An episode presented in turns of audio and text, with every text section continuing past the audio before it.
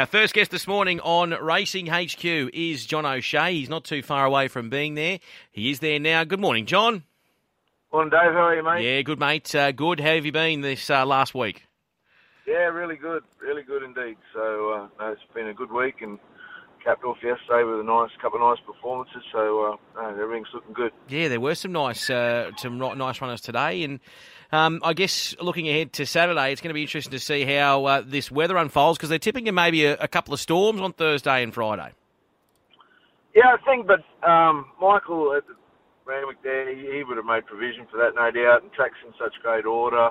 As you saw on Saturday, it just raced superbly. So uh, I don't think it caused too much drama, mate. Uh, we're very lucky in Sydney. We've got these wonderful track curators, and you know, mm. seem to be doing a great job. So it'll be fine. All right. Well, we've got uh, firstly Apollo going around in the Group Two stakes. Um, did you did you accept this morning?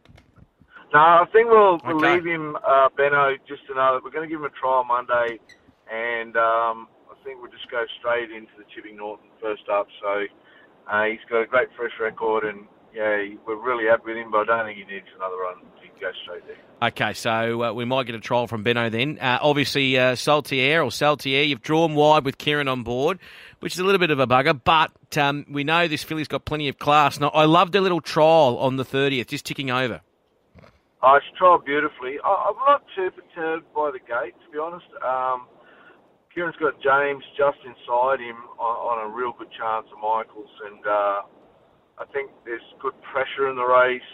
So, yeah, I, sort of thought if she, she lobbed sort of three wide line following Mac, um, that'd get us to where we needed to go. So, um, yeah, I, I, I, think that um, she can run very well in what's a, a really good version of this race, and Inglis must be really happy with the quality they've got in the race. So it, it's a strong race, but uh, our filly trialled well and she worked well Tuesday, so we're looking forward to the day. Uh, the filly, I mean, she obviously won the nursery. She was very good as well at Newcastle on that debut run.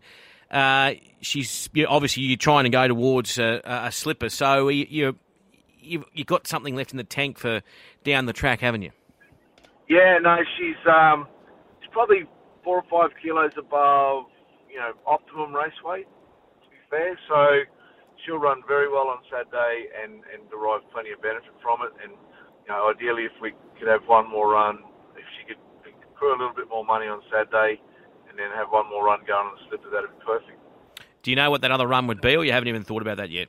Oh no, well, it'll either be you know, um, you know the Riesling or, or the week before. So um, yeah, we you know just make a decision post this race. Quantico, uh, John goes around in the Southern Cross. Uh, that's of course if you accepted. Did you accept?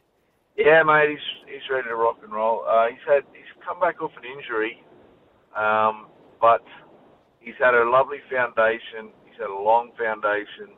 He's had a day at the races. Uh, and the only probably thing with his preparation, the other day at trials, Kieran would love to have done a little bit more on him. He just got locked up behind a couple of slow ones.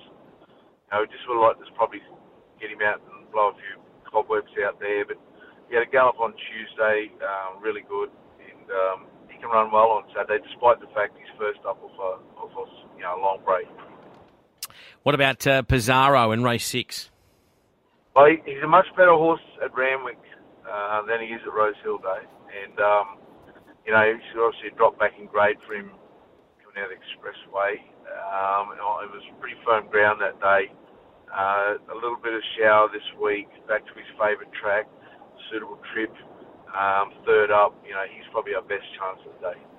Okay, uh, now this uh, interesting runner who we've seen once in the Rosehill Cup, uh, is it uh, um, the, yeah. the, the French horse who trialled on the 23rd. Um, you're obviously kick-starting on the weekend.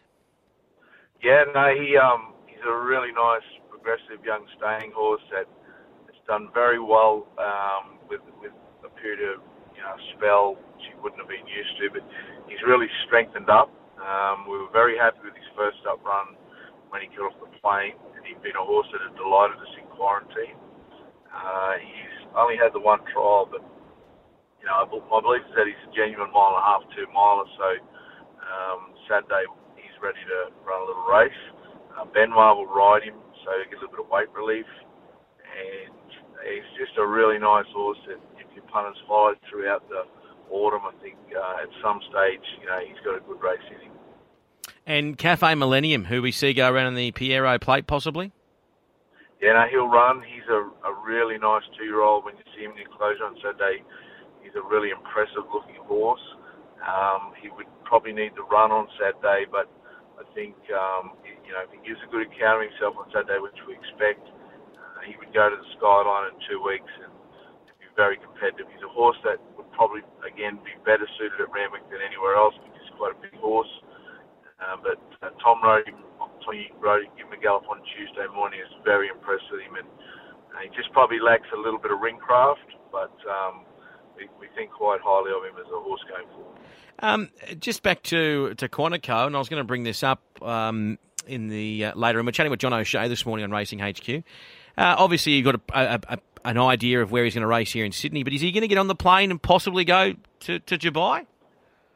Um, uh, it, it, wouldn't be something that I would be keen to do, Dave, but, you know, the owners requested him nominate, so we nominated him. Okay.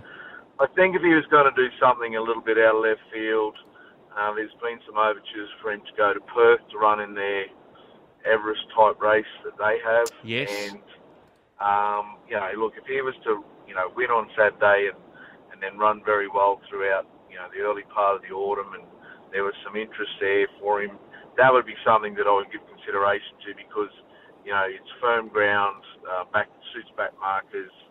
Um, he's, he's only had a go down the straight, but I don't think left-handed would pose any problems for him. And you know, it's probably a genuine Group Two race, so that's sort of where he fits in at this stage of his career. But it would be a it's an option that we're giving consideration to. Yeah, is he the type of horse as well? I mean, I know obviously um, he. You know, you've had him at that 1300. He won at 1300, I thought, quite well that day at uh, Rosehill. But have races like a Stradbroke, BTC Cup, sort of that that region with him? Is that been on your radar?